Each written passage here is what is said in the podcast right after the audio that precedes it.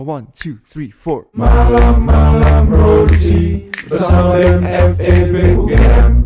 Halo semuanya, kembali lagi di Kasratalk edisi yang kedua. Sekarang saya di sini Johannes Beramana dan rekan saya H. Hadin Humamal Kadiri. Di sini kami berdua akan mengupas lebih lanjut lagi nih tentang pemilu FEB. Permasalahannya adalah kenapa sih pemilu FEB itu sering banget melawan kotak kosong. Sekarang kepada Hadin dipersilakan Din untuk memperkenalkan siapa aja nih pembicaranya. Siapa aja sih narasumbernya? Jadi hari ini narasumber kita ada Kak Fuad, yaitu sekarang menjabat sebagai Ketua BEM FEB UGM. Halo. Dan Kak Arief juga yang kemarin mengundurkan diri sebagai calon Ketua BEM FEB UGM. Halo, sedih banget introduction-nya kayak gitu. Nah, mereka ini diundang karena kita pengen ngebahas nih soal pemilu FEB kemarin kan Mas Fuad selaku yang udah mengalami tahun lalu dan si Arief karena harusnya tahun ini nggak calon tunggal tapi karena Arief mengundurkan diri akhirnya jadi melawan calon tunggal nih. Untuk Mas Fuad sendiri sih kita mau nanya dulu Mas, okay. Gimana sih rasanya melawan kotak kosong? Mas Fuad tuh lebih pengen ada lawannya atau nggak Mas sebenarnya? Oke. Kalau menurut aku pribadi melawan kotak kosong itu sama dengan kamu melawan kesempurnaan. Karena kalau misalnya kita ada lawannya, itu kita bisa ada sesi debatnya, beradu ide, gagasan yang dibawa. Tapi kalau melawan kata kosong itu kita ibarat narasi yang kita bawa bersama tim itu melawan narasi dari orang-orang yang mendukung kata kosong gitu. Jadi mainnya di narasi, bukan di ide, bukan di gagasan gitu. Dan setelah aku survei beberapa temen ya, survei kecil-kecilan aja sih. Nanya ke mereka kenapa memilih kota kosong, ya memang beberapa teman ada yang menjawab mungkin emang tidak sevisi atau emang pemimpinnya kurang kompatibel gitu. Tapi ada juga faktanya bahwa ada juga orang yang memilih kota kosong karena supaya seru aja gitu. Supaya oh iya ada yang kayak gitu Mas, ada yang memilih kota kosong biar seru. Biar seru. Jadi kan kalau misalnya kalah sama kota kosong kan jadi heboh, terus nanti pemilihan musyawarah dan segala macamnya. Menurut mereka itu seru aja gitu. Oke Mas, udah tahu sekarang gimana ya rasanya. Rasanya lawan kota kosong berarti seperti melawan kesempurnaan ya istilahnya ya. Iya benar. Nah, oke Hadin, ada yang mau ditanyain nggak Hadin? Kenapa sih masalahnya itu aja terus kayak kenapa masalahnya selalu lawan kotak kosong aja terus gitu Kak? Oke, basically kalau di BEM FEB ini berarti tahun kedua lawan kotak kosong. Karena sebelum aku itu lawannya Vicky dan Mas Farel tuh ada 2 orang calonnya gitu ya. Kalau di zamanku sebenarnya sudah ada lawannya harusnya. Sudah mengumpulkan KTM, berkas semua lengkap. Cuma waktu di hari H pendaftaran dia mengundurkan diri. Setauku sih kurang ada izin dari orang tua gitu ya. Kalau tahun ini kenapa Rif? Kira-kira Rif?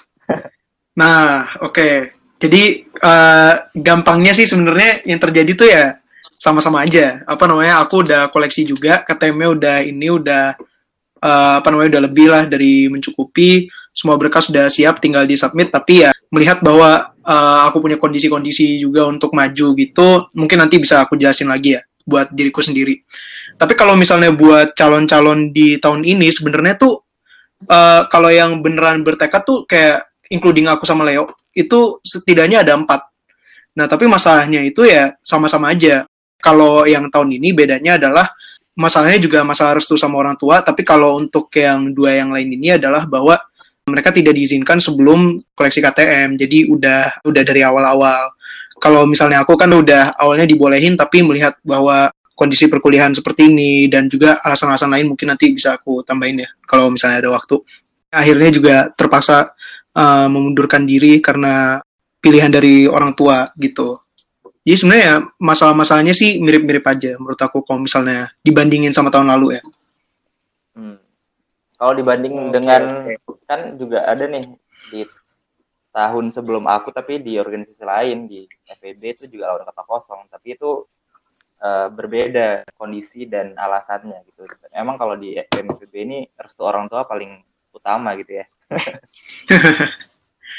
Berarti kurang lebih sama ya Rip ya alasannya nggak dapat restu orang tua sih ya sebenarnya. Atau dalam tanda kutip di kasusnya Arief di sini berarti orang tuanya berubah pikiran dengan kondisi dan situasi yang seperti ini gitu ya. Iya, bisa dibilang gitu sih kalau gampangnya ya. Oke. Nah, kita kan juga ada HMJLK dan juga BSO kan. Menurut kalian itu juga cukup mempengaruhi ini nggak sih? Mempengaruhi minat untuk mencalonkan diri di organisasi tertentu gitu loh. Karena punya pilihan yang banyak, jadinya menurut kalian gimana? Monggo Arief dulu mungkin ya? Oke. Jadi kalau menurut aku sih sebenarnya juga permasalahannya tuh mungkin bisa ini ya, choice-nya banyak, mungkin bisa dibilang kayak gitu. Tapi kalau menurutku juga nih, aku kan juga nanya-nanya temanku yang di Fisipol ya. Kalau menurutnya dia itu sebenarnya juga tergantung kulturnya gitu. Karena kalau kita lihat, misalnya kita bandingin kultur Fisipol sama kultur FH, itu udah pasti jauh beda sama FEB.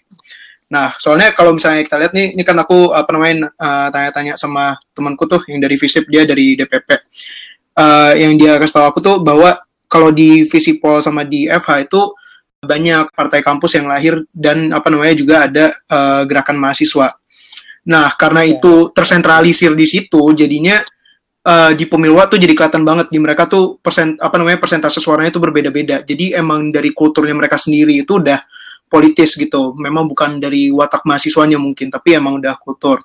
Nah, karena lebih kental di mereka. Jadi kalau misalnya kita nge-compare Fisipol sama compare Fisipol FH sama FEB itu emang udah pasti jauh berbeda, soalnya kalau di mereka emang gerakan gitu jauh lebih banyak, sementara kalau di FEB kan kulturnya memang sudah beda ya, permainannya juga jadi beda gitu. Tapi kalau kita lihat juga sih dari FEB itu sendiri kan, selain HMJLK kan kalau kita lihat ya, kayak chairman-chairman dari event-eventnya itu sendiri justru malah lebih rame gitu loh daripada organisasi, ya kan? Dan juga kalau misalkan kita bilang HMJLK, di Fisip juga HMJLK-nya ada, di FH juga ada BSO, tapi tetap rame. Cuman mungkin emang culture-nya anak FEB juga sih yang untuk ngomongin lebih ke arah event, lebih ke arah acara daripada pencalonan organisasi, politik-politik kampus dan lain sebagainya mungkin ya. Cuman menariknya juga adalah dalam 2 tahun terakhir itu kan kita dari fakultas kita itu kan menghasilkan calon-calon ketua BEM KM gitu loh, calon Presma gitu loh. Dan kemungkinan besar katanya sih isunya tahun depan juga FEB mau ngeluarin calon Presma itu sendiri. Mantap. Berarti sebenarnya kan secara nggak langsung tuh culture dari politik yang ada di FEB itu sebenarnya udah mulai terbangun sih ya. Cuman nggak tahu deh gimana menurut Pak Fuad ke depannya. Mungkin aku ada pandangan berbeda sih dari Arief tadi ya. Mungkin aku akan mencoba melihat di sisi organisasi itu sendiri. Bahwa kalau di FEB itu kulturnya adalah calon pemimpin dari suatu organisasi itu merupakan orang dari organisasi tersebut gitu.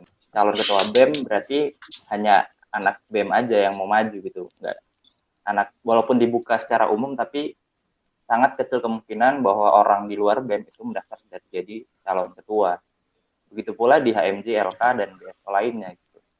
Nah, mungkin ada beberapa kasus ya, misalnya IKMA di tahun lalu sebelum aku itu ada dari luar, tapi balik lagi kalau ini berbicara soal BEM atau BPM itu kebanyakan memang calon ketuanya merupakan anggota atau staf yang pernah ada di organisasi tersebut gitu. Terlepas misalnya event ya, kalau event tadi memang benar ya kata Brema, kalau di FEB ini lebih orang-orang lebih cenderung suka ikut eventnya karena eventnya cukup besar, memang besar-besar dan banyak beragam gitu ya. Nah, kalau kita bandingkan event dengan organisasi, mungkin perbedaannya adalah ketika menjadi ketua event itu bersifat lebih temporary. Jadi nggak terlalu harus memikirkan regenerasi dan segala macamnya. Ya dipikirkan tapi memang tidak sedalam ketika kita menjadi ketua di organisasi. Gitu. Hubungan antara staff-staffnya di organisasi dan di event juga berbeda. Gitu. Kalau di organisasi mungkin akan jauh lebih rumit, lebih banyak orang-orangnya gitu ya. Dan akan dituntut untuk membangun ekosistem yang bisa lebih sustain gitu. Kalau event tiap tahun mungkin akan berbeda jauh gitu, menurut gue ya. Tapi benar sih, kayak misalkan event tahun ini dengan tahun lalu pasti rintangannya juga beda, orang-orang yang kerja barengnya juga beda, visi misinya juga beda, atau mungkin yang jadi kita penasaran itu juga kalau di event ya, bedanya dengan organisasi adalah organisasi itu mungkin dalam tanda kutip nggak dapat benefit secara langsung gitu loh. Let's say kalau jadi chairman atau apa kan setiap event tuh biasanya baik staff juga kan dapat bayaran biasanya kan. Apakah menurut kalian berdua nih, apakah mungkin banyak juga yang mikir soal benefit jadi ketua apa gitu loh. Jadi ketua tuh apa sih benefitnya buat kita gitu loh, apa sih buat diri kita, benefitnya apa, ya mungkin selain CV cantik, CV jadi bagus gitu loh. Coba menurut kalian berdua gimana? Kalau dari aku sendiri, ketua itu sebenarnya bukan apa ya, bukan keinginan pribadi tapi panggilan menurut saya. Menjadi ketua itu kan sebenarnya tanggung jawabnya besar ya. Sebenarnya hanya orang-orang yang bodoh yang pengen jadi ketua sebenarnya gitu, karena menjadi ketua sama dengan menderita gitu. Tubuhmu, waktumu tuh kan punyamu sendiri gitu. Jadi yang melandasi keinginan jadi ketua itu sebenarnya ya kalau mungkin kalau di saat-saat kuliah gini memang ada sisi kita pengen baikin CV, tapi di sisi lain yang lebih urgent adalah gimana kita mau bertumbuh karena jadi ketua itu bukan untuk bersenang-senang sebenarnya, tapi justru tanggung jawabnya sangat besar gitu. Jadi kalau orang pengen jadi ketua cuma karena CV doang, ya mending nggak usah gitu. Gimana Rip menurut lu? Aku sih agree banget ya sama apa namanya yang dibilang Kak Fuad, karena juga kalau dari experienceku sendiri ini tuh aku mau maju juga, mungkin nanti kita bisa ngomong juga kan apa namanya bisa tips buat tahun depan lah. Tapi kalau dari aku sendiri itu aku juga sebenarnya tuh dari awal misalnya semester 2 dari awal masuk BEM tuh aku belum kepikiran gitu loh mau jadi maju ketua BEM, tapi justru ada dorongan dari beberapa teman-temanku yang apa namanya dari staff BEM FEB UGM. Nah maksudnya tuh emang benar gitu loh, jadi kalau misalnya mau maju itu memang udah panggilan dari teman-teman kita, dari staff-staff yang lain, apakah mereka nge-view kita mempunyai potensi yang cukup untuk maju, untuk nge-lead organisasi gitu. Soalnya juga kalau misalnya kita mau maju cuma buat mempercantik CV gitu juga apa gunanya, soalnya pasti jauh lebih berat gitu, apa namanya nge-handle organisasi, karena organisasi seperti BEM gini kan apa stakeholdernya tuh banyak, udah kita harus ngehandle dari internal sendiri, kita juga harus ngehandle mahasiswa FEB UGM-nya sendiri dan juga masyarakat di luar gitu, masyarakat Yogyakarta, apa namanya kan banyak juga gitu responsibility-nya, sehingga juga mungkin kalau tadi ya dari secara benefit itu ya kita akan mendapatkan experience, kita jadi mendapatkan sesuatu yang nggak semua orang bisa dapat gitu, apalagi kalau jadi ketua BEM kan itu experience-nya pasti lebih unik gitu loh.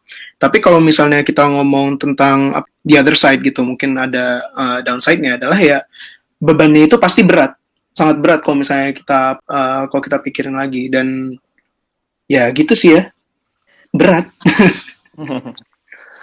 Makanya dari itu ya berarti ya orang-orang tuh kayak jadi ketua tuh apa sih benefitnya gitu ya. Jadi nggak usah lah gitu.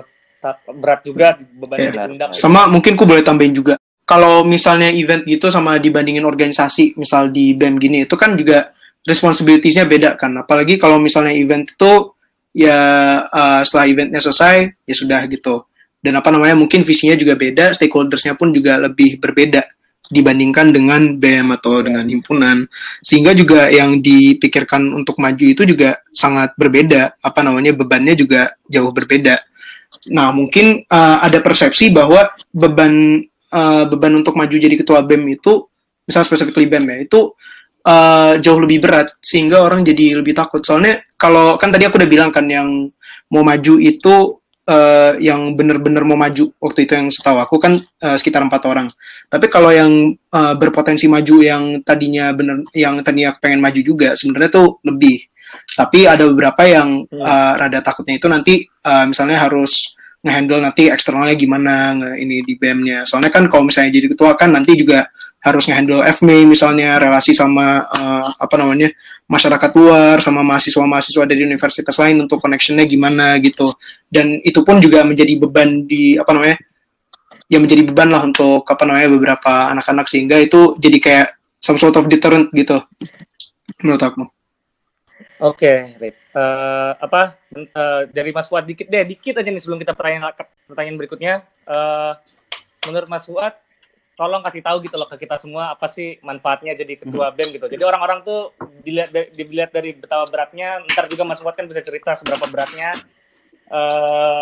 Coba kasih kita sedikit aja manfaat-manfaat dan juga keuntungan jadi ketua BEM itu apa, Mas? Sebenarnya ibarat kamu masuk ke suatu ruangan terus tiba-tiba ada yang nonjok kamu aja di muka kamu gitu, itu ibaratnya kayak gitu ya. Tapi ketika kamu udah merasakan sakit, yang sakit banget, kamu akan tidak merasakan apa-apa ketika ada suatu hal yang menyakitkan yang lebih rendah daripada itu gitu. Jadi intinya adalah menjadi ketua itu kamu ditempa habis-habisan mau nggak mau, karena di situ kamu yang menjadi top of the team gitu ya, sehingga kamu mau nggak mau harus berkembang gitu, kamu dipaksa berkembang gitu. Walaupun kamu nggak mau, tapi kamu juga tetap akan nanti ada saatnya di beberapa momen kamu akan menemukan apa ya, sebenarnya menemukan halangan-halangan, dan akhirnya kamu bisa memutar otakmu lebih cepat itu, akhirnya kamu dapat ilmu-ilmu baru, dapat cara menyelesaikan masalah yang baru.